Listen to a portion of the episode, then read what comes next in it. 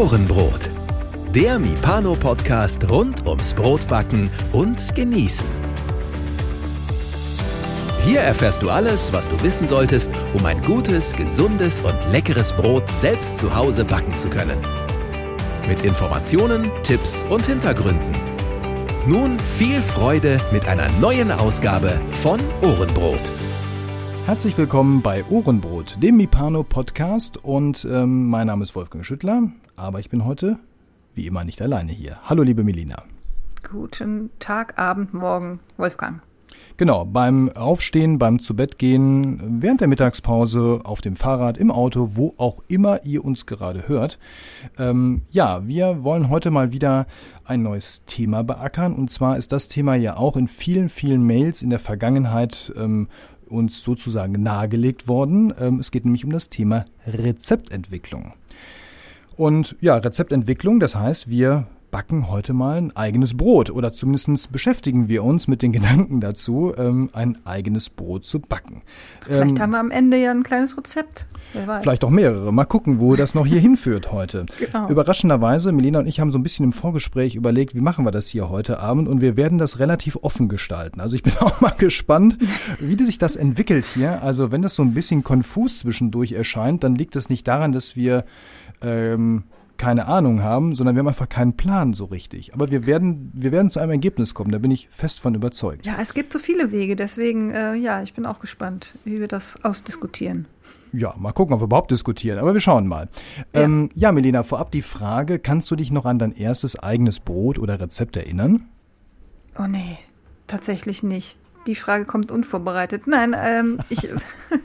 äh, Doch gesagt, es wird nee. spontan.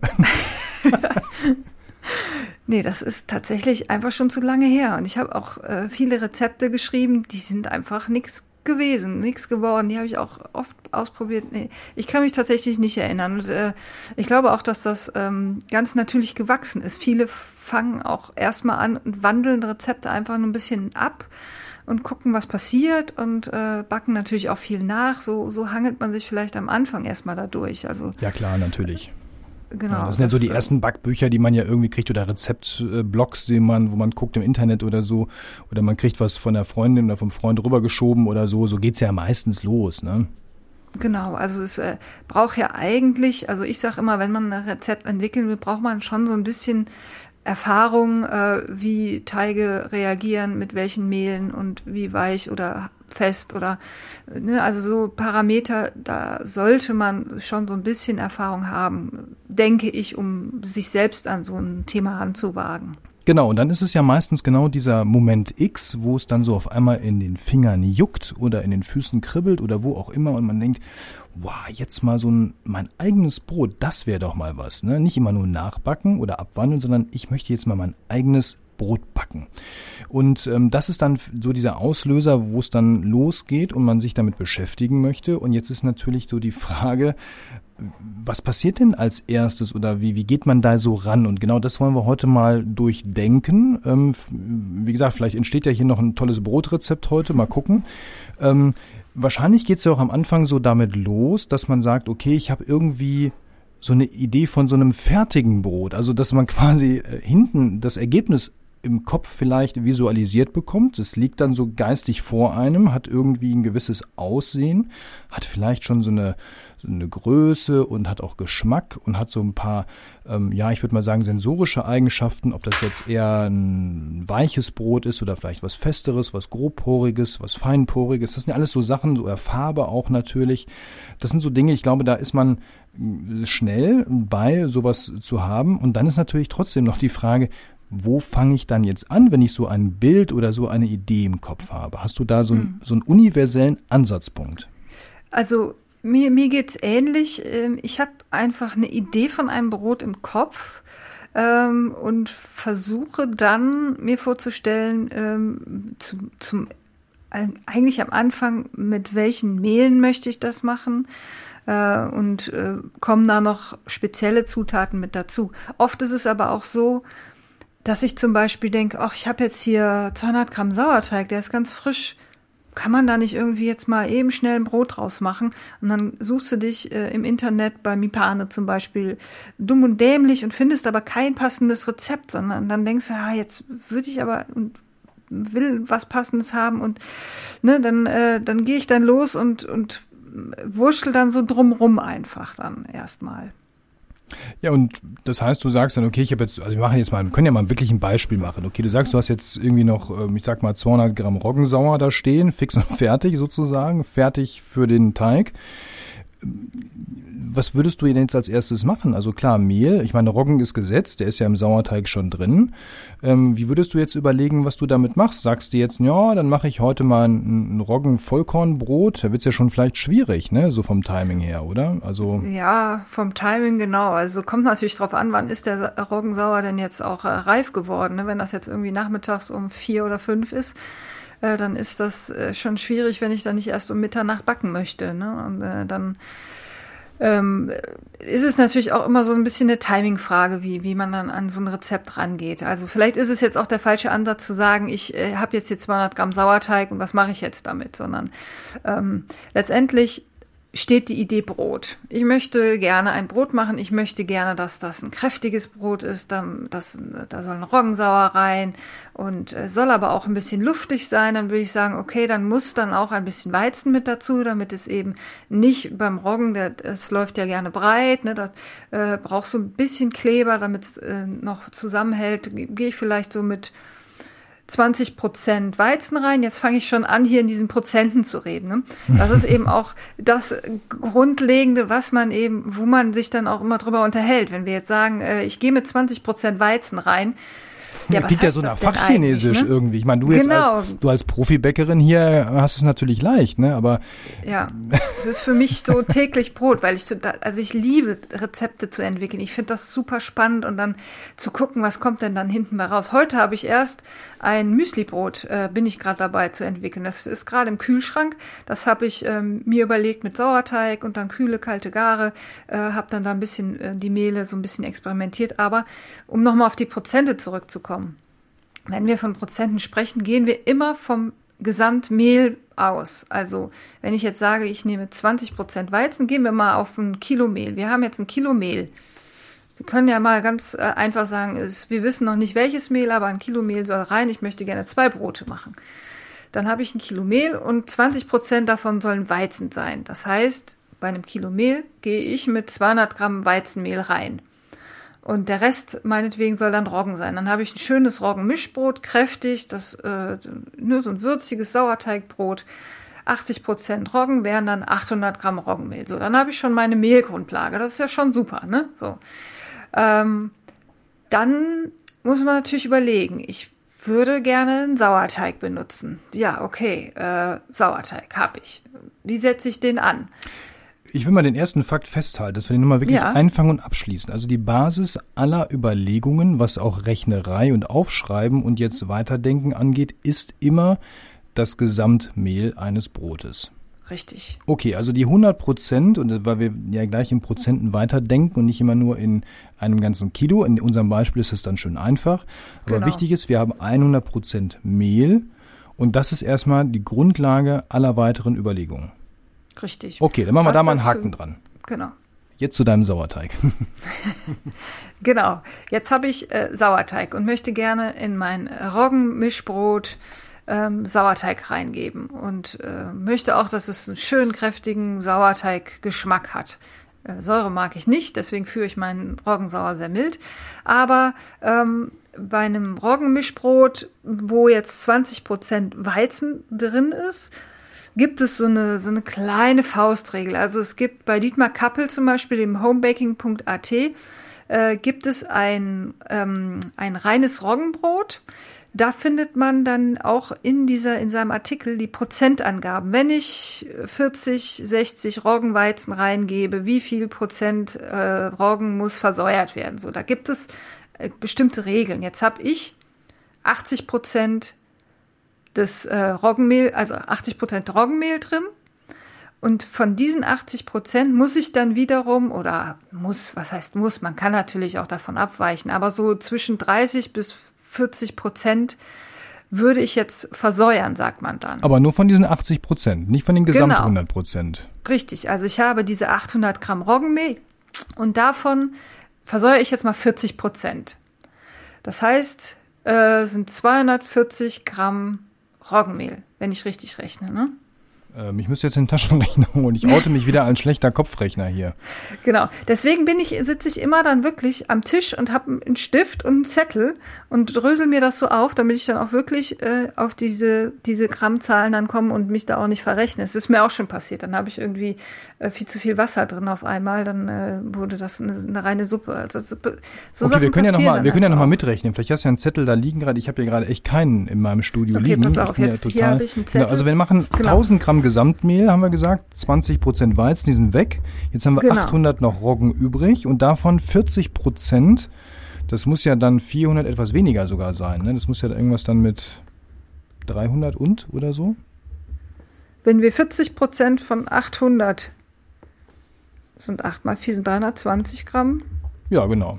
Ich glaube, das vorhin Äh. 420 gesagt. Ich weiß es gar nicht mehr. 320. Oder das, das, 320 Gramm, ja genau. Klingt- Ja, klingt 320 Gramm.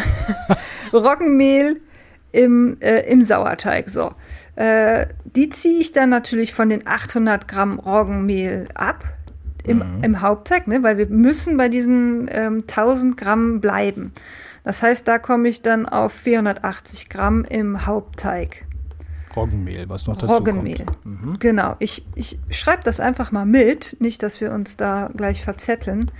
Ähm, ich würde auch, da ich Vollkorn für eine große Herausforderung so, sowieso halte und jetzt einfach mal gelingsicheres Brot äh, machen möchte, nehme ich einen Roggen 1150 und einen Weizen 550 mit dazu. Dann habe ich ein bisschen was Kleberstarkes mit drin, dann geht das Ding auch gut auf. Beim Sauerteig, den möchte ich ich spinne mal ein bisschen, die möchte ich ein bisschen kräftiger haben. Dann, dann gehe ich hin und sage, okay, dann gebe ich mal 70 Gramm von diesen 320 Gramm im Sauerteig, mache ich Roggenvollkornmehl. Dann habe ich nochmal einen schönen kräftigen Roggengeschmack mit dabei. Und äh, dann 250 Gramm, um wieder auf die 320 zu kommen, mache ich das Roggen 1150 rein. Schreibst Wie viel du mit, Anstellgut? Wolfgang? Nein, ich, ich habe ja nichts hier. Du Ach so, schreibst okay. ja. Das heißt, Ja. ähm, okay, dann haben wir, das ist unser Sauerteig. Das heißt, auch der Sauerteig besteht zu Teilen aus Vollkornmehl und ähm, normalem, hellem, Klar, normalen genau. Roggenmehl, genau. So, jetzt musst du das Anstellgut ja noch mit reinrechnen, weil das ähm, sonst entsteht ja kein Sauerteig, ne? Meistens genau, so, jedenfalls. So klassisch, ja. So klassischerweise ähm, würde ich jetzt da diese, diese 10% Anstellgut mit reinmachen. Das ist so, wie es halt auch in den meisten Rezepten einfach äh, gerade für, für einen Hausgebrauch ähm, äh, gerechnet wird. Das wären dann äh, 10% von 320, sind dann 32 Gramm Anstellgut, die ich dann da reingebe. Ähm, und was wir natürlich auch brauchen, was sehr wichtig ist, ist das Wasser. Genau, da wollte ich jetzt auch hinkommen, weil spätestens jetzt kommen wir jetzt zum Wasser über das, den Sauerteig, weil der Sauerteig wird ja nix, wenn ich da kein Wasser zugebe. Richtig. So, Roggensauer, ich habe mal gelernt, 1 zu 1, also Mehl zu Wasser, im Prinzip äh, in gleichen Teilen plus das Anstellgut. Meistens sind die Mengen hinten vom Wasser dann ja nicht mehr so kriegsentscheidend da, die paar Gramm. Genau, genau. Das, äh, das rechne ich auch nicht mit rein. Das Einstellgut ist ja eigentlich so gedacht, dass man es dann am Ende, wenn's, wenn er gegangen ist, wieder entnimmt, diese 32 Gramm oder meistens nehme ich dann nur so ein Teelöffelchen nochmal raus. Kleiner Exkurs. Ähm, ich weiß nicht, ähm, ob dir das schon aufgefallen ist. Bei mir ist immer hinterher weniger drin als vorher. Mal. Ja, Also irgendwas Ja, geht da weg. Genau, das ist äh, total normal. Das habe ich jetzt auch äh, im, im Zuge meiner Prüfung tatsächlich nochmal nachgelesen. Äh, es ist so, dass bei der, bei der Gärung äh, Gase entweichen, also ne, durch die, durch die Verstoffwechslung Ja. da, ne? durch die Verstoffwechslung genau äh, verliert der Teig dann ein bisschen an Gewicht und was man auch nicht vernachlässigen darf, wenn du das auskratzt, bleibt trotzdem immer noch echt viel im Glas hängen.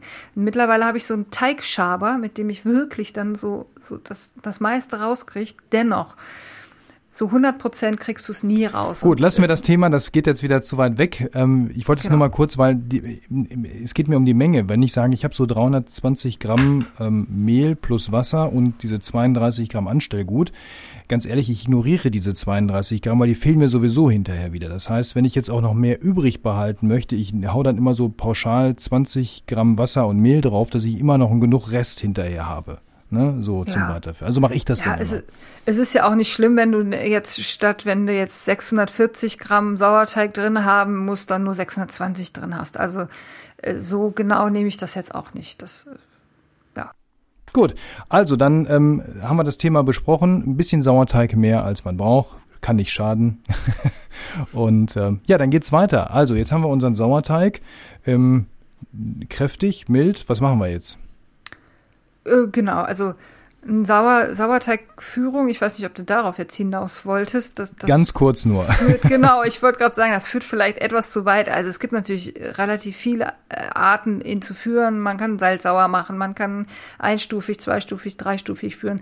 Aber das das würde ich dann auch äh, wirklich dann ambitionierten Hobbybäckern dann ähm, Ja, aber gerade die Stufigkeit ist ja jetzt unter Umständen, hat das ja massiven Einfluss auf unser Rezept, nämlich vom Ablauf her. Also von daher ist es ja schon nicht zu vernachlässigen, ob ich jetzt sage, ich möchte äh, oder mir ist es egal, ob da jetzt mal ein bisschen saurer wird oder nicht. Ich mache es einstufig, dann bin ich erstmal entspannt und auf der sicheren Seite.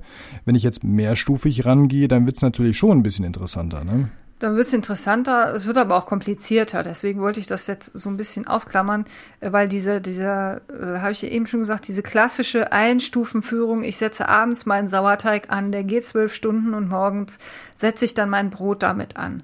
Äh, das ist, glaube ich, das, was äh, die meisten, wie es die meisten jetzt einfach machen. Ich bevorzuge tatsächlich eine zweistufige Führung, aber dann musst du schon wissen, dass, äh, dass der, der Grundsauer dann eine andere Teigausbeute hat, eine andere Temperatur, eine andere Dauer und dann der Vollsauer eben auch nochmal eine andere Teigausbeute. Das ist schon eine richtige Rechenaufgabe, die man da macht. Mir macht das super viel Spaß, auch in drei Stufen berechnen. Äh, aber wie gesagt, das, das führt, glaube ich, zu weit. Also ich würde jetzt in unserem Fall tatsächlich von diesem Einstufigen reden. Wer da Lust hat, sich mit zu beschäftigen, bei, ähm, bei Lutz, äh, oder Lutz hat ja auch das Buch Sauerteig.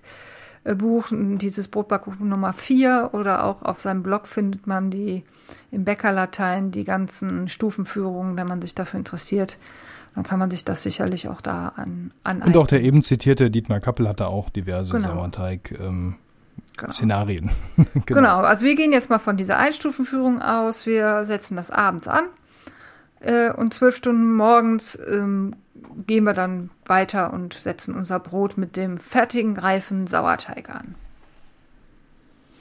Ja, jetzt könnte man ja fast schon sagen, fertig, ne? Aber so, wir haben ja nur ein bisschen Wasser jetzt, ne? Nur für den Sauerteig.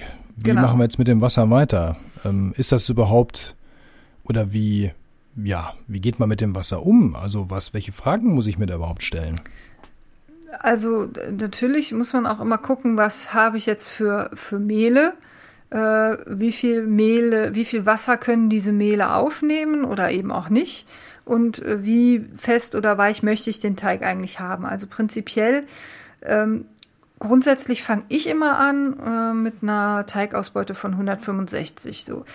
Jetzt fragen sich manche wahrscheinlich wieder, was ist denn überhaupt eine Teigausbeute? Das äh, beschreibt jetzt äh, das Verhältnis von unserem 100% Mehl zum Wasser. Also ich gehe mit ein Kilo Mehl rein und sage, wenn ich eine Teigausbeute von 165 haben möchte, habe ich 100 Teile Mehl und 65 Teile Wasser. Also 100% Mehl und 65% Wasser. So kann man es auch ausdrücken. Dann, das machen doch auch nur die Deutschen so, oder? Äh, die Teigausbeute wird tatsächlich überall so gerechnet. Die äh, Deutschen rechnen äh, das, den Sauerteig anders rein. Also in England weiß ich, ist es so, oder auch Amerika, weiß ich jetzt gar nicht so genau. Die gehen von der Gesamtmehlmenge, geben die dann prozentual den Sauerteig rein. Also die sagen, wenn ich ein Kilo Mehl habe, äh, dann gehe ich mit 300 Gramm Sauerteig rein. Das ist bei denen dann schon 30 Prozent Sauerteig, was bei uns Ach so, die machen nicht, Gramm Mehl wäre. Okay, das heißt, die hätten nicht die 80 äh, Prozent genommen bei uns vom Roggen, sondern die 100 Prozent Gesamtmehl dann. In unserem Beispiel jetzt hier. Genau, genau. Die, die gehen davon aus und rechnen dann eben den Gesamtsauerteig als prozentualen Anteil dessen, was dann da reinkommt. Ja, aber was, was mir so aufgefallen ist, ähm, gerade in Bezug auf Claudio Perrando, den kennen ja auch viele hier, ähm, der ist ja sehr international unterwegs und der spricht immer nur von der Hydration und dann gibt er einfach nur 65 Prozent an. Das ist bei uns dann TA 165 ähm, weil einfach 65 Prozent Wasser auf das Mehl gerechnet wird. Das macht er ja auch nicht anders, wie du schon sagst, nur er drückt das wesentlich einfacher aus. Er macht da nicht so ein kompliziertes Gedöns raus, sagt einfach, okay, das ganze Ding hat 65 Prozent Wasser fertig. Ja, ja, genau. Natürlich muss man dann auch wissen, dass, dass auch da wieder ausgehend vom Mehl gerechnet wird. Ne? Dass du sagst, wenn du diese 100 Prozent Mehl, diesen ein Kilo Mehl hast, äh, sind dann 65 Prozent Wasser, äh, dann eben 650 Gramm Wasser auf ein Kilo Mehl gerechnet, ne? Genau, aber das ist ja nichts anderes, ne? Nee, nee, genau. Es ist nichts anderes, es ist nur anders ausgedrückt, das stimmt. Genau. Ja. Ich finde aber, wir machen es besonders kompliziert mal wieder. Vielleicht ist das eben auch so unsere Mentalität, keine Ahnung. Ja, ich kann auch gerne von 65 Prozent äh, Hydration, Wasser sprechen. vielleicht wäre ja nochmal, das ist ja vielleicht nochmal eine Frage für später, die können wir uns ja merken. Wie kommt eigentlich dieser Begriff Teigausbeute zustande? Da steckt ja mit Sicherheit was hinter, was das ausdrückt ähm, weil das heißt ja nicht einfach nur Wassergehalt, wie man jetzt bei Hydration oder so sagen würde. Das wäre ja. die deutsche Übersetzung, ist ja nicht Teigausbau. ja, das, da habe ich auch noch nichts drüber gelesen. Wir mal das nehmen wir mal mit. Genau. Das nehmen wir mal mit fürs nächste genau. Mal. Genau. Okay, also wir sind bei unserem Rezept. Äh, ich, ähm, es geht ums Wasser. Also ich sage jetzt 650 äh, Gramm Wasser, also diese 65 Prozent Wasser gebe ich jetzt erstmal rein für den Anfang. Das ist nicht zu fest, das ist nicht zu weich, das ist, da kann ich gucken, ob ich äh, noch ein bisschen was drauf gebe. Wegnehmen ist immer schwierig, deswegen gehe ich relativ niedrig rein. 165 ist eigentlich so, da kann dir nichts passieren. Deswegen ist das für mich so der Ausgangswert. Wenn ich ein neues Rezept ausprobiere, gehe ich erstmal mit 165 Prozent Wasser rein. Was ist so bei normalen Broten für dich denn eher so schon so ein Spitzenbereich, nur damit wir mal die Range klar haben, also diese Bandbreite, in der wir uns da bewegen, üblicherweise? Ja, also ähm, ab 105, ja, 180 so, da fängt es dann schon an. Da muss man dann schon mit, da redet man schon von eher weichen Teig und da muss man gucken, ob das Mehl überhaupt in der Lage ist, diese Menge an Wasser aufzunehmen. Das ist tatsächlich ja von Mehl zu Mehl und nicht nur von Sorte zu Sorte unterschiedlich, auch von Mühle zu Mühle. Äh, deswegen. Bei 180, da geht es ja auch nicht nur darum, wie viel Wasser kippe ich rein, sondern wie kippe ich das Wasser dann auch genau. da rein. Also geht es ja auch ein bisschen um, ich sag mal, dann den, den handwerklichen Vorgang. Das genau. heißt, könnte, aber könnte man schon sagen, bei 170 ist, wenn ich das Wasser direkt zugebe, ist es eigentlich nicht schon unter Umständen schon ein Schluck zu viel? Ja, also genau. So Deswegen sag ich, geling sicher und auf der sicheren Seite bist du mit 165 beziehungsweise 65 Prozent Wasser äh, wenn, du, wenn du dann irgendwie 50 Gramm teilweise mit, zu, dann kann das schon zu viel und suppig werden. Und es ist auch einfach empfehlenswert, äh, immer mit wenig Wasser anzufangen, das anzufangen zu kneten. Das Glutengerüst entwickelt sich viel besser, wenn weniger Wasser drin ist, viel schneller. Das Glutengerüst baut sich viel eher auf. Vielleicht liegt es an der Reibung, ne, dass einfach die, die, Reibung größer ist, wenn da eben nicht zu viel Wasser drin ist. Das äh, Wasser kann sich mit dem Mehl auch schneller verbinden und im Schluss, am Schluss, wenn dann wirklich dieses Glutengerüst aufgebaut ist, dann kann man dann, das nennt man Bassinage, dann nochmal Wasser hinterherkippen und gucken, aber schluckweise, nicht sagen, okay, ich gebe mal 100 Gramm drauf, mal gucken, was passiert. Das ist dann auch wieder zu viel, da fällt dann auch das Glutengerüst dann unter Umständen zusammen, sondern Schluck reingeben, dann das Wasser sich einarbeiten lassen, gucken, ist der Teig noch gut stabil, kann man da noch einen guten Fenstertest aufziehen. So würde ich rangehen. Ne? Erstmal niedrig reingehen und dann nochmal ein bisschen was dazugeben. Okay, also TA 165 oder 65 Prozent Wasser ist jetzt gesetzt. Das heißt, das bezieht sich aber aufs Gesamtendprodukt. Das heißt, inklusive Sauerteig und dem Wasser, was ich hinterher noch dazugebe, richtig? Genau, weil wir jetzt ja schon 320 Gramm Wasser im Sauerteig haben, müssen wir dann aufpassen. Im Hauptteig äh, brauchen wir dann ja nur noch 330 Gramm, um auf diese 650 zu kommen. Das heißt, ne, ich schreibe mal wieder mit. Ich gebe dann im Hauptteig 330 Gramm Wasser drauf. Dann bin ich bei der 165 Prozent. Also bei Roggenmehl kann man prinzipiell eigentlich entspannt sein. Roggen, äh, Pentosane, Quellstoffe, also die haben äh, sind, sind äh, hohe Ballaststoffe, die sehr viel Wasser binden. Das heißt, bei Roggenmehl kann man ruhig dann auch höher gehen. Aber ich würde erstmal so anfangen. Habe ich ja gerade erklärt, wie ich da vorgehen würde. Und später nochmal was dazu. Also ich habe jetzt diese 333, äh, 330 Gramm Wasser im Hauptteig. So, was jetzt noch fehlt, ist das Salz. Ne? Mhm. Ähm, Einverstanden. ohne Salz schmeckt das Brot nicht wirklich. Äh, sehr gerne vergesse ich das auch mal, weil also ist es mir tatsächlich noch nie passiert, aber manchmal denke ich so, ah, das Wasser, das Salz muss noch mit rein, weil ich meistens erst anfange zu kneten ohne dem Salz, weil das, äh, ich möchte, dass das Glutengerüst sich erstmal ohne, ohne das, dem Salz sich entwickeln kann und zum Schluss gebe ich das Salz dazu und dann strafft sich der Kleber nochmal so richtig schön. Im Fall von Roggen ist es Wurst, weil Roggen äh, hat ja diesen Kleber nicht, deswegen kann man es da direkt reingeben, aber bei Weizenteigen gebe ich es dann auch erst immer später mit rein.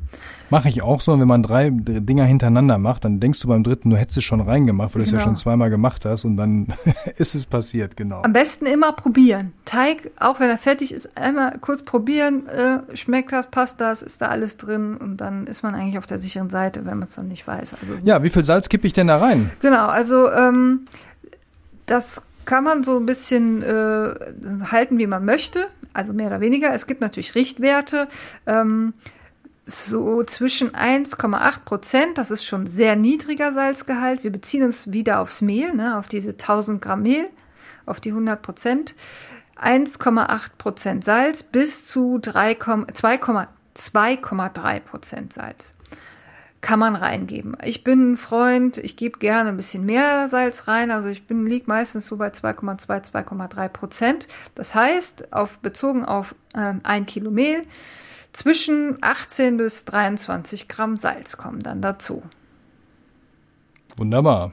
Und dann ist das Brot fertig, ne? Und dann ist im Grunde der, das Grundgerüst steht. Ähm, jetzt kann man natürlich noch überlegen, was ich manchmal auch mache. Auch ich habe jetzt im Kühlschrank noch ein bisschen Kartoffelbrei. Den möchte ich jetzt noch äh, verwursten. Und da eignet sich ein Brot super zu. Ne? Dann kann man sagen, okay, dann tue ich da einen Kartoffelbrei rein. Das sollte man sich alles aber vorher überlegen, denn Kartoffeln, Kartoffelbrei enthält auch wieder äh, einen nicht zu vernachlässigen Anteil an Wasser.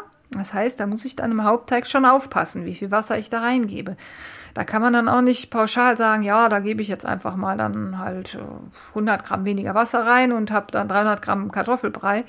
Das sind dann so die Sachen, wo man dann anfängt zu experimentieren und zu gucken, hm, ich habe Lust, ein bisschen geraspeltes Gemüse reinzugeben und, oder ich habe Lust, Saaten reinzugeben. Wie wäre es mit ein bisschen Sonnenblumenkernen, die verquelle ich kurz vorher. So, das sind so Stellschrauben, die ein Brot dann auch oder auch so ein Rezept dann einfach spannend machen und individuell. So ein 80-20er Weizen- äh, oder Roggenmischbrot, das ist ja nichts Besonderes und das ist eigentlich so ein Klassiker.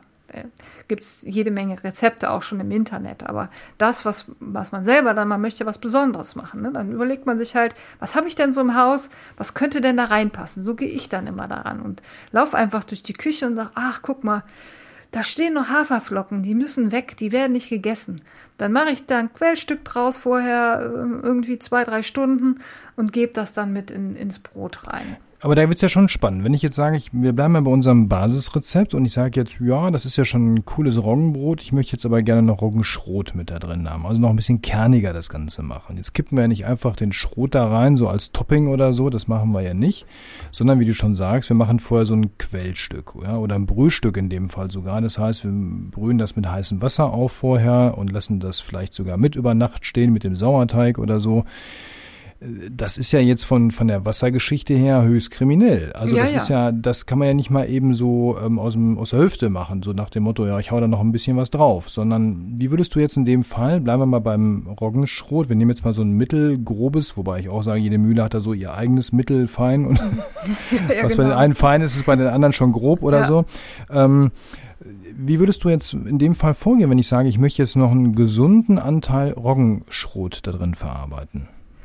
Ähm, also ich würde tatsächlich das in, in den Sauerteig mit reinpacken, weil der, das Schrot, das macht, gibt auch nochmal so eine, so eine Milde und äh, wird dann natürlich über diese zwölf Stunden auch äh, relativ gut ähm, verquollen dann einfach mit dem, mit dem Wasser, das da vorhanden ist. Äh, in dem Fall würde ich, wenn es um, sich um Schrot handelt, würde ich das in den Sauerteig packen. Wäre jetzt so meine Idee. Natürlich Und wie genau? Also von den Mengen her? Wir hatten ja vorhin äh, 320 Gramm Mehl, weiß genau. ich noch, äh, mhm. insgesamt und äh, die 32 Gramm Anstellgut und 320 Wasser. Wie würdest du jetzt mit dem Schrot da umgehen? Selbst da kannst du völlig frei arbeiten. Ne? Du bist ja Rezeptentwickler. Du könntest jetzt einfach sagen, ach, ich äh, bin mal vorsichtig und ersetze mal nur das Vollkorn durch einen Schrot. Zum Beispiel, ne, wir hatten 70 Gramm Roggenvollkorn in dem Sauerteig mit drin und 250 Roggen 1150. Dann setze ich mal nur 70 Gramm Roggenschrot mit rein. Mal gucken, was passiert. Oder du sagst, ach, ich bin mutig, mal gucken, was passiert. Ich mache komplett alles jetzt mit, mit dem Schrot, mit dem feinen Schrot vielleicht. Oder mit, mit groben Aber so ein mittleres Schrot, jetzt mal so unter uns, das mhm. ist ja schon ziemlich durstig, ne? Also ist so meine Erfahrung. Genau, dann, dann muss, ja, das, das ist eben genau das, äh, wo man dann gucken muss. Da würde ich dann tatsächlich auch mehr Wasser als diese 320 Gramm mit, mit dazugeben. Das sind dann eben so, so Erfahrungswerte einfach. Da kann man nicht, auch nicht pauschal Tipps geben. Ne? Da muss man einfach so ein bisschen mutig sein und das ausprobieren. Also ähm, ich denke mal, wer sich so mit Backen beschäftigt, der weiß einfach, Vollkorn schluckt viel mehr Wasser als ein, ein Auszugsmehl. Äh, und es ist jetzt auch nicht schlimm, äh, wenn du nur diese 320 Gramm Wasser nimmst. Dann hast du halt einen relativ festen Sauerteig. Ne? Also wenn mhm. das Schrot dann wirklich dann auch verquollen wird. Der allerdings unter Umständen dann eine doch deutlich kräftige Säure mit reinbringt. Ne, weil die, so ein fester Sauerteig, der dann auch nicht warm geführt wird, wir wissen, feste Sauerteige und kalte Sauerteige, das ist, äh, gibt sehr viel Säure. Ne, weiche Sauerteige und äh, feine, feine Mehle dabei, das gibt sehr, sehr milde. Und wenn du dann auch in der Temperatur noch hochgehst, sehr, sehr milde Sauerteige. Das sind so Sachen, die muss man ja, oder muss man nicht wissen, aber die wird man dann erfahren, wenn man es dann eben ausprobiert. Ne? Dass man sagt, oh, ich wollte es aber eigentlich gar nicht so sauer haben, dann ähm, weiß man halt unter Umständen jetzt auch nicht, woran liegt es denn eigentlich, aber da ist dann der, der Experimentcharakter dann gegeben. Genau, ich empfehle ja übrigens äh, aus eigener Erfahrung mal eine Woche ähm, Urlaub in so einer äh, Ferienwohnung ohne Küchenwaage. Da lernt man's. Das hast du, ja stimmt, ich erinnere mich, das hast du ausprobiert. Das geht ja. wunderbar. Also ich finde wirklich, man lernt dort, ähm, gerade das Thema Hydration lernt man sehr gut, mhm. ähm, weil ich meine, Salz ist natürlich okay, da muss man ein bisschen gucken, aber auch das kriegt man dann hin, wenn man vorher ein paar Mal ein Brot gebacken hat, hat man ja ungefähr eine Idee, wie viel Salz da so drin ist. Ähm, da kommt es dann eben auch nicht aufs Gramm genau an. Ähm, aber da lernt, finde ich, lernt man wunderbar, ähm, das Mehl zu anders zu erfahren. Also wirklich, ähm, wie reagiert das Mehl auf das Wasser, was ich da dann nach und nach reinkippe, weil ich ja eben es nicht wiegen kann, muss ich mich ja natürlich von unten nach oben arbeiten. Ähm, also das ist echt mal ein Tipp, dass einfach mal, jetzt muss man nicht gleich Urlaub machen, ist auch gerade schwierig im Moment, aber einfach mal vielleicht die Küchenwaage zu äh, verbannen für eine Zeit und das mal so zu machen, also wirklich mit den Händen. Und ich glaube, das, das ist auch ein guter, guter Weg, um äh, so ein Gefühl dafür zu bekommen, was geht, was geht nicht. Mhm. Muss ich dir leider total widersprechen. Das ist etwas, was ich bei Facebook oft erlebe äh, und erlebt habe, äh, dass die Leute dann äh, gesagt haben, ach, ich mache das einfach so aus dem Ärmel. Ich tue da so und so viel Mehl rein und dann kippe ich da irgendwie ein bisschen Wasser drauf und einen Teelöffel Salz und da äh, kräuseln sich bei mir so die Fußnägel. Ich sage, ja, also wenn du das wirklich, äh, das ist halt, das kann man so machen, aber das Risiko, dass das nach hinten losgeht, ist doch relativ groß. Also äh, ich bin einfach ein Freund davon, sich wirklich Gedanken zu machen und das wirklich auch, ich sage jetzt nicht Gramm genau, ne, zu planen, aber ähm, so, so habe ich noch nie gearbeitet und das ist auch nicht unbedingt, das ist auch nicht unbedingt meine Standardarbeitsweise, aber es ist eine, ich sag mal, eine so eine wie so eine Art Fortbildung äh, für, ähm, für um das Gefühl so ein bisschen zu tunen. Ja. während man mit, also wenn, das ist ja auch so, wenn ich, wenn ich vor der Knetmaschine stehe und ne, man hat man das Wasser dazu gekippt, dann kommt die Entscheidung, na, mache ich noch einen Schluck oder war das nicht schon einer zu viel? Wie, wie finde ich das überhaupt heraus? Das finde ich ja nur dadurch heraus, dass ich diesen Teig lesen kann, während er geknetet wird. Und ich finde, wenn man das mal ohne den Schnickschnack gemacht hat, sondern sehr, wirklich sehr ursprünglich, weil ganz früher hatten die auch keine Waage, dann lernt man wirklich dieses Gefühl für das Mehl und für den Teig und für die Konsistenz zu entwickeln. Das ist natürlich beim Salz, ist es, klar, da muss ich wissen, was ein Esslöffel was ein Teelöffel ist oder so, das ist dann irgendwie schon klar. Aber gerade beim Thema Wasser, finde ich, kann man auf dem Weg sehr gut lernen, habe ich zumindest die Erfahrung gemacht, hier mehr Gefühl zu bekommen, was mhm. das Wort des Fingerspitzengefühl, äh, was da noch geht und was da nicht geht. Ja, aber das nur so am genau, Rande. Ich meine, das hat jetzt auch ein bisschen was eher mit Handwerk als jetzt mit Rezeptentwicklung zu tun. Genau. Ähm, schon klar. Mir fällt gerade ein, wir haben ein Thema bis jetzt noch sträflich vernachlässigt, was eigentlich so an Grundzutaten reingehört, das ist nämlich das Thema Hefe. Wir haben jetzt ein Sauerteigbrot gemacht, das ist auch ja. völlig in Ordnung. Aber man kann das natürlich auch entweder mischen mit Hefe oder generell mit Hefe arbeiten. Das wäre vielleicht nochmal ein Gang, den wir hier auch auf jeden Fall mitnehmen sollten.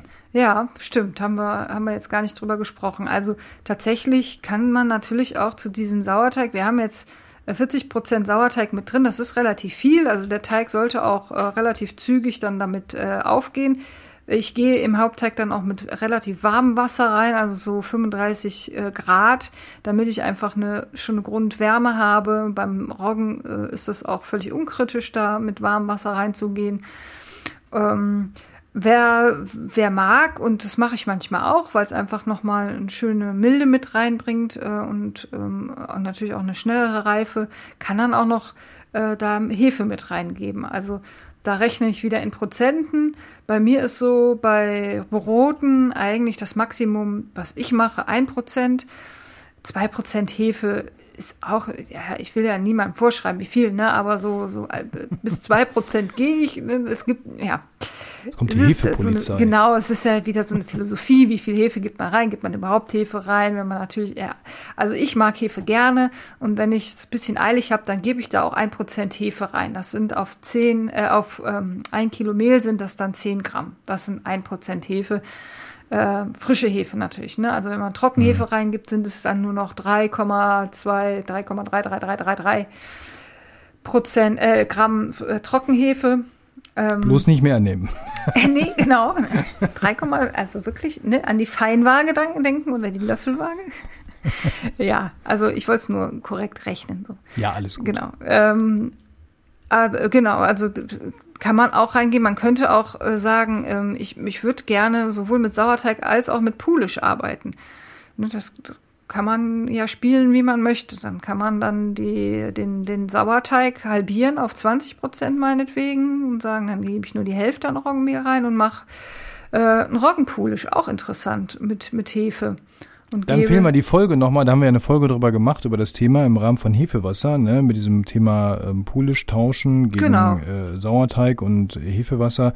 Da kann man auch nochmal reinhören, da da wird das Thema ja auch nochmal so ein bisschen bedient. Also wer in Bezug auf Vorteile da nochmal ein bisschen was hören möchte, da haben wir das ja auch nochmal besprochen. Ne? Das ist genau. nochmal eine gute Ergänzung dann auf jeden Fall zu ja. heute. Okay, also Hefe haben wir auch drin, alternativ oder ergänzend, wie auch immer. Ähm, Jetzt hätten wir ja im Prinzip die Basis geschaffen. Wie geht's, gehst du jetzt eventuell noch mit dem Thema um vielleicht? Ähm, jetzt geht's ja los. Du hast gesagt vorhin, wir machen ein Kilo Mehl plus das Wasser. Das heißt, wir haben jetzt so Pi mal Daumen 1,6 irgendwas Kilo Teig da liegen. Ja, mhm. ähm, zum guten Schluss hast du, da machst du zwei Brote raus. So, das ist ähm, jetzt so quasi ja der nächste Schritt, dass ich sage, okay, ich äh, lasse den Teig jetzt reifen, dann teile ich den durch zwei, dann forme ich den rund lang das ist im Prinzip wurscht, ne? Mhm. Wahrscheinlich, oder? Ja, ja, klar. Genau. So, dann geht der jetzt und jetzt geht's ans Backen. So, das heißt auch das Ausbacken gehört ja zum Rezept dazu, nicht nur das Herstellen des Teiges. Ähm, was gibt's denn da noch so zu beachten? Also bezüglich ähm, Temperatur, äh, Einschießen, fallende Temperatur, äh, vielleicht sogar weiß ich nicht, die Auswahl des Backgrundes, die eine so Stahl, Stein, da gibt's ja auch, das ist vielleicht eine andere Religionsfrage, können wir uns vielleicht nochmal separat machen. Aber gerade Temperatur und Zeit ist natürlich hier das Wesentliche. Und vielleicht sogar, ähm, ob ich Umluft backe oder Ober-Unterhitze. Auch da gibt es ja den einen oder anderen, der sagt, ja, aber in dem Rezept muss das so gemacht werden, weil. Ja, Ja, es kommt äh, natürlich auch mit aufs Brot an. In, in dem Fall haben wir jetzt hier ein kräftiges Roggenbrot. Das würde ich tatsächlich mit relativ hoher Hitze, sowohl Ober- als auch Unterhitze, keine Umluft äh, ausbacken äh, oder anbacken. Ähm, und da ist es beim, bei einem Roggenbrot ist es ja so, dass man äh, relativ wenig schwadet und den Schwaden, also den Wasserdampf am Anfang, dann auch relativ zügig dann wieder ablässt, damit sich das Brot, weil Roggen ja dazu neigt, flach zu laufen, sich stabilisieren kann und nicht äh, in die Breite geht. Da, deswegen gibt man möglichst zügig den ähm, Schwaden auch wieder raus, dass man dann eben die Form, dass das Brot die Form hält. Das ist so eine Besonderheit beim Roggen. Bei allen anderen Broten, sag ich mal, ähm, ist es eigentlich fast immer so habe ich immer so einen Standard. Da gehe ich dann mit 250 Grad Ober-Unterhitze rein, gebe da kräftig Schwaden drauf, lasse das 10 Minuten drin, stell dann runter auf 200 äh, Grad und back das dann aus. Und dann kommt es natürlich auf die Brotgröße noch an, wie lange äh, ich das ausbacken muss. Ähm, ist es ein groß, also wenn ich jetzt aus diesem Teig, den wir da 1,6 Kilo, ein ganzes Brot machen würde, dann muss das natürlich deutlich länger, also meinetwegen vielleicht sogar 90 Minuten backen als wenn es jetzt zwei kleine sind, da reicht dann vielleicht 60, 70 Minuten. Ähm, aber auch da ist jeder Ofen natürlich anders. Deswegen kann man da eigentlich, finde ich, so keine Standardempfehlung geben, wie man dann letztendlich backt. Das, ähm, da kann man sich aber auch zum Beispiel an anderen Rezepten orientieren, wo man dann sagt, ich habe hier ein Roggenrezept, wie macht er das dann beim Backen? Und dann guckt man sich das ab, probiert man es aus und passt das dann für einen oder nicht. So würde ich es machen. Ja, ich würde gerne noch eine Exkursion machen. Ich glaube, die können wir uns heute noch leisten. Wir haben vorhin schon das Thema so Saaten als Zutat noch angesprochen. Da sind wir dann zum Schrot rüber gelaufen. Ähm, Schrot ist aber, glaube ich, noch ein bisschen was anderes als Saaten. Also, wenn ich jetzt sowas wie Sonnenblumenkerne oder was gibt's denn noch so üblicherweise, was man reinmacht? Sesam ist ja auch beliebt. Ne? All solche Dinge. Ja. Kürbiskerne, genau. All solche Sachen. Ähm, wie ist damit zu verfahren? Gebe ich die einfach so mit dazu und sage, jo, alles klar, mit drin und und fertig oder ist da auch noch was in der, in der Rezeptentwicklung zu beachten? Ja, also genau, wenn man Saaten oder ähm, Haferflocken oder sowas reingibt, die saugen ja wahnsinnig viel Wasser. Deswegen empfiehlt sich da natürlich vorher immer ein Quellstück mit anzusetzen. Das heißt, ich gebe äh, einen Teil vom äh, Hauptteigwasser da schon mit rein, muss aber aufpassen, dass ich ähm, im Hauptteig dann viel verquollenes Wasser habe. Das heißt, da brauche ich wahrscheinlich dann ein bisschen mehr im Hauptteig. Das heißt, äh, auch da ist dann wieder die Frage, wie viel hat äh, die Saaten, wie viel Wasser haben die Saaten jetzt aufgenommen und wie viel geben die dann beim Kneten möglicherweise wieder ab. Bei Sonnenblumenkernen äh, ist es zum Beispiel schwierig, die sind da noch sehr feucht, also die nehmen nicht so viel Wasser auf wie äh, jetzt zum Beispiel ein Leinsamen geschrotet. Leinsamen geschrotet, das verquillt quasi komplett und ist dann einfach eine feste Masse. Aber auch selbst da muss man dann gucken, wie viel Wasser gebe ich denn im Hauptteig mit dazu. Im Zweifel einfach mit wenig anfangen und nach und nach merken, äh, okay, da muss jetzt noch mehr rein und dann dazugeben, als dann wirklich ähm, das Quellstück mit separat nochmal Wasser anzusetzen und dann im Hauptteig genau nach dieser Hydration, die man ausgerechnet hat, das Wasser reinzugeben. Das könnte zu viel werden. Okay, wir können es ja mal vielleicht ein bisschen nochmal in die Praxis bringen. Also wie viel Wasser hatten wir äh, nochmal hier bei uns im Teig drin? Das waren 650 Gramm. Davon war ja ein Teil jetzt schon weg im Sauerteig. Genau. Bleiben noch wie viel übrig? Das 330 waren 300, Gramm Wasser. 330. So, und jetzt sage ich mal als Beispiel, wir nehmen nochmal 100 Gramm äh, geschrotete Leinsamen. Oder wir nehmen, nee, wir machen es noch wilder. Wir nehmen so eine Mixtüte, die gibt's ja auch fertig abgepackt, ja. ne, mit so drei, vier, fünf, sechs Sachen drin. Ja. So eine Fünfkornmischung oder Saatenmischung gibt es ja. Ähm, und das ist ja dann noch kompliziert, vielleicht auch einfacher, weiß ich gar nicht. Ähm, davon will ich jetzt 100 Gramm noch mit in den Teig packen. Also 100 Gramm aus diesem Tütchen, trocken, ja, äh, möchte ich noch mit da reinpacken. Wie würdest du dich da jetzt ranwagen? Also ich bin ja, wie gesagt, sehr genau und äh, ich kenne ähm, eine Seite im Netz, die nennt sich backenmitfreunden.de. Die haben zum Beispiel einen Quellstückrechner, den ich total praktisch finde. Kann man natürlich auch alles, äh, auch im Bäckerlatein nachlesen, äh, unter Quellstück zum Beispiel. Da wird dann, da steht dann drin, wie viel Wasser nehmen denn diese einzelnen Saaten auf eigentlich?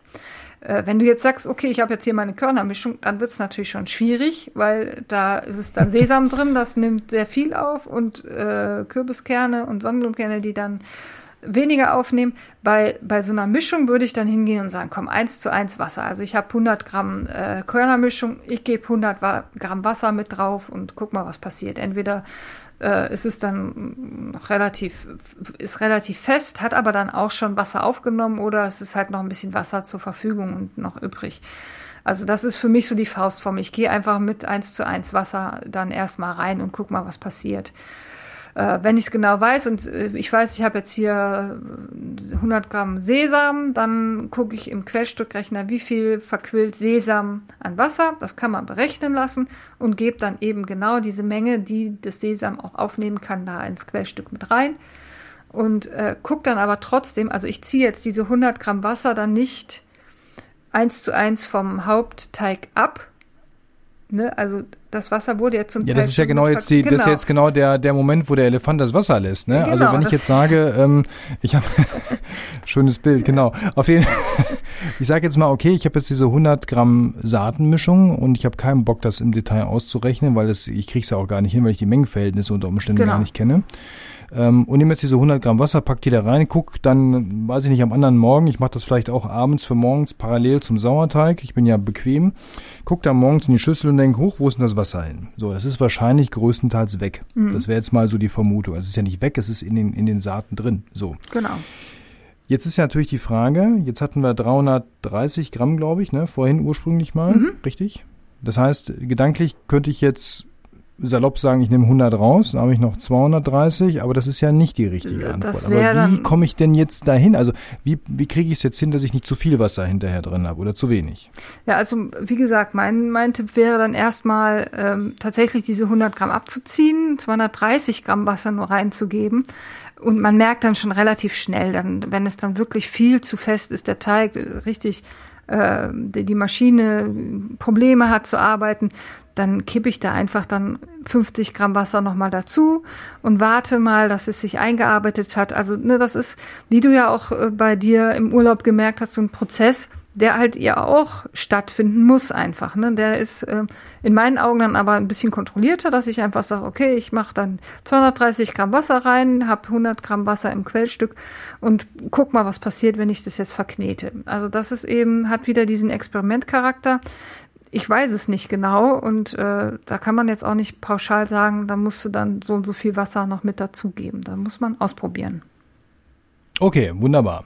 Ja, ich glaube, das ist jetzt schon mal ein, ein guter Rundumschlag ähm, in Sachen Rezeptentwicklung, wie man da vorgehen kann, wie man rangehen kann. Ich glaube, wir könnten da 20 Sendungen rausmachen, die wir durch verschiedene, wir haben jetzt auch einfach nur mal ein relativ simples Brot gebacken im Prinzip, aber immerhin, wir haben ein Rezept äh, am Ende rausbekommen. Natürlich, Milena, backst du das jetzt auch mal, dass wir es wieder aufgeschrieben das haben. Das ist tatsächlich ähm, ein Klassiker von mir, deswegen äh, kann ich mich so gut so. mit den Zahlen aus. das backe ich sehr oft. Aber trotzdem, einmal muss natürlich, oder ihr backt es natürlich da draußen gerne mal nach, äh, guckt mal, was dabei rauskommt. Ja, oder mal ein bisschen damit so experimentieren, ne? mal was reintun, in der Küche rumlaufen und gucken, was man da noch zugeben genau. kann. Da bin ich interessiert, wie dann, was dann da so rauskommt. Genau, und dann wäre es natürlich auch noch, ähm, ja, vielleicht habt ihr so eine Idee von einem Brot, traut euch aber doch irgendwie nicht da richtig ran, dann schickt uns doch mal eure Ideen. Vielleicht können wir ja das eine oder andere in der nächsten Sendung nochmal aufgreifen und nochmal gucken, was wir denn da für ein Rezept draus machen würden. Das wäre ja auch mal ein interessantes äh, Experiment. Genau, ein Leserbrot. Weißt du übrigens, genau, weißt du übrigens, wie ich ganz häufig ähm, meine eigenen Rezepte backe, auch wenn ich gerade vor so einer Schüssel stehe und denke, boah, hier liegt noch so ein bisschen Sauerteig rum, was machst du damit? Weißt du, was ich dann ganz häufig mache? Du gibst einfach einen Sauerteig rein, ohne nachzudenken.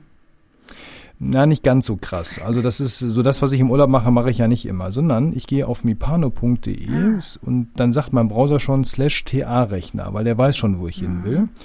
Ähm, und das ist im Prinzip meine, mein Grundlagending. Da gehe ich, das Ding ist ganz gut gebaut und wirklich mit seinen fünf Feldern extrem pfiffig.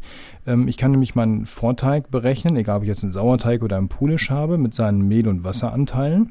Ich ähm, sage dann einfach auch, oh, ich will irgendwie ein Brot haben, so 165, 67 Prozent Teigausbeute. So peile ich dann ja auch meistens an. Da gucke ich natürlich im Vorfeld schon, was für Mehl steht da rum. Wenn ich jetzt so ein ähm, so, so einen durstigen Franzosen oder Italiener habe, dann gehe ich auch mal auf 168 hoch, ohne drüber nachzudenken, weil ich einfach weiß, die Schippe mehr Wasser kriegt das Ding schon hin, ja.